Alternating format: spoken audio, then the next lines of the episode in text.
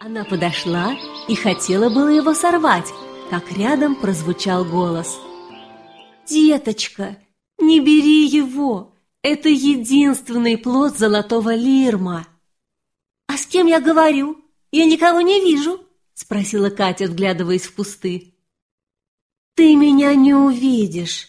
Я потерял тело! Чтобы снова стать видимым, я должен съесть зрелый плод лирма!» Только растет он очень долго, около пяти лет. Вот я его и караулю, уже почти пять лет. «А может, где-нибудь есть уже созревшие?» – спросила девочка. «Может и есть, только я не могу сдвинуться с места. Могла бы ты поискать и принести, если найдешь один плод», – попросил невидимка.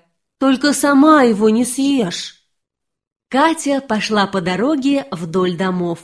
Окружение, конечно, совсем незнакомое, но чувствовалось здесь уютно, как дома. Деревьев лирма встречалось множество, но нигде не попадалось зрелого плода.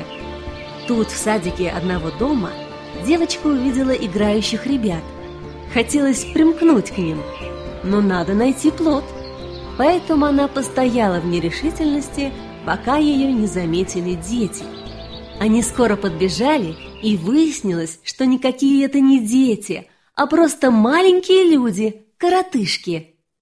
«Ты зачем сюда пришла? Мы никого не звали!» – начал мужчина.